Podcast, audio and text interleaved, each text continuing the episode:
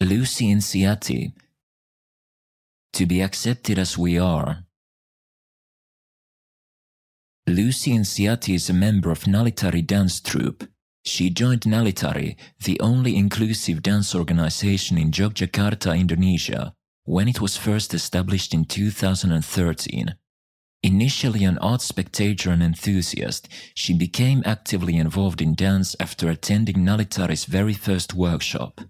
Lucy continues to dance with Nalitari and has appeared in several performances, both in and out of Yogyakarta. She passionately continues expressing herself in art as an effort to increase public awareness of a more inclusive society. How did you get into dance and what have been some highlights in your dance history? Initially, I was just an art enthusiast. I've always liked things related to art. When I saw my niece learning and practicing Balinese dance, I thought it would be fun to be able to dance. I joined a pantomime group in March 2013. The pantomime event was for the anniversary of the city of Yogyakarta. Many organizations and communities were invited to perform, including a disability organization that I was part of that put on the pantomime performance. That same year, a friend from the pantomime group invited me to join Nalitari's dance workshop. I've been dancing there since. Every performance is a highlight. I had the chance to join a two week workshop with Introdance from the Netherlands in 2014 and the last day we held a performance together. The experience was quite new for me at the time. I was excited to be selected to represent Nalitari in the collaboration. The dance foundation in Indonesia is traditional, but the dance foundation at Introdance was ballet. I was shocked. All the workshop participants learned a little about each other's dance forms, and after that, we created a collaborative dance that everyone could do.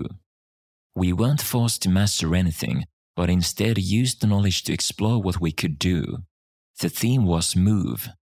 Once, Nalitari danced in the center of Yogyakarta under hard rain. It was terribly cold and my teeth were clenching, but that was okay. None of us called it quits. We kept dancing in the rain. One piece I especially loved was called Circle of Life. The dance represented the circle of life from birth to death we explored movement on that theme. How would you describe your current dance practice? At Nalitari, the teaching and practice method is adjusted to people with disabilities. Any movements we can do, that is what we do. At rehearsal, we don't make a distinction between the people with and without disabilities. All the movements depend on interpretation. Once we enter the repertoire, we learn what the dance is about so the dancers can learn how to express the idea. After that, there's a part of the dance where dancers can explore the idea by ourselves, and a part where there is a guideline for movement, but it doesn't have to look the same. We practice twice a month with all the members of Nalitari, but if there's an upcoming performance, we add more practices. There are about 30 people involved with Nalitari. During the pandemic, we haven't had any practice. I haven't been able to see my friends, but I practice at home. When you tell people you're a dancer, what are the most common reactions you receive? First, they are surprised. Sometimes they'll ask a question like, How can it be? or What kind of dance do you do? Then I answer by saying that I move the body parts that I can move, I always take the time to explain. When collaborating with non disabled people, there are always challenges. In the beginning, they might feel afraid to get close or they act awkwardly. But as time passes, people adjust and it automatically feels easier to get closer or communicate. We build understanding. In Indonesia, inclusive dance is starting to happen more, but it's not common. Sometimes other dance organizations invite disabled people to participate in a workshop, but they're not like Nalitari. We dance inclusively all the time. What are some ways people discuss dance with regards to disability that you feel carry problematic implications or assumptions? Most of the time, comments from people who come to see our performances are positive and encouraging. They want to learn and see more. They want to know how we practice.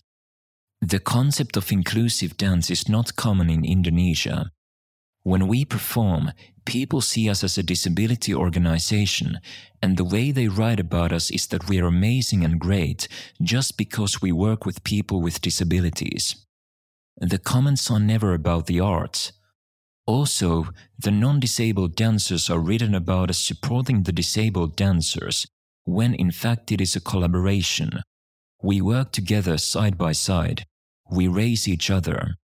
My dream is that all my disability friends can one day access dance and that our performances are of good enough quality to be exhibited. I don't want people to come to our show because they have pity, but because the dancing is good quality. Do you believe there are adequate training opportunities for dancers with disabilities? If not, what areas would you specifically like to see improved? Not yet, but if there's someone who wants to do that, then why not? There is also a limitation for people with disabilities to access traditional dance forms, but at Nalitari, we do not have those limitations because we do contemporary. Traditional dance is very strong here, especially in Yogyakarta. We have very strict standards. Even non disabled people can't do certain traditional dances because of their body shape, it's a very strict culture. If you do traditional dance, you're called a dancer. For people with disabilities to follow all the rules of traditional dance is very difficult, but if institutions or universities start to understand that people have their own uniqueness, then perhaps things will one day change. Here, we have a special school where all the children with disabilities go. We call it the Extraordinary School. Every region of Indonesia has at least one. Dance training would be especially great in those schools. They sometimes offer dance classes when there's an upcoming competition or performance, but it's not regular. Nalitari has a yearly exhibition, and we usually invite the teachers and students from the extraordinary school for a workshop with us. I am one of the mentors for those workshops. Would you like to see disability in dance assimilated into the mainstream? We already are in Nalitari because non disabled and disabled people dance together. Outside Nalitari, one of my relatives is a dancer and is interested in dancing together with me. Regardless of disability, there is willingness. But up until now, it's only willingness, not action, I believe that in the future there will be action, but not in the near future. Typically, the challenges are with the stage or performance venue, that it is too high or there is no ramp. As a wheelchair user, sometimes I become a bother for people who have to carry me and my wheelchair. What is your preferred term for the field? In Yogyakarta, we use inclusive dance, but we still have people who think inclusive means only people with disabilities. They also think it means we only include one type of disability, like deaf. To be really inclusive, it has to be more than that. It has to mean everyone. Nalitari has people who have physical disabilities, Down syndrome, deafness, autism, and cerebral palsy. We only haven't worked with blind people and people with mental disorders, but if they want to join, they are welcome. In your perspective, is the field improving with time? Many people with disabilities are starting to come out and their voices are being heard. This is clear in the number of invitations Nalitari has received to perform. When Nalitari started, mostly just a part of the government who works with disabled people would invite us to perform. Now, non disability related organizations are starting to invite us. Nalitari was invited to perform in a mainstream dance festival a few years ago between Indonesia, Japan, and Korea. We were the only inclusive company to perform, it was a big honor for us to bring inclusive dance to an international stage. My dream is for my disability friends to access any type of dance and that we can be accepted as we are. This interview was conducted by Silva Laukkanen in August 2020. It was translated by Joanna Vida Kristiavati. Image description of Lucy's illustration. Lucy is depicted sitting in a blue wheelchair facing the left corner of the frame on the diagonal. She is holding in front of her what appears to be two large red feathers.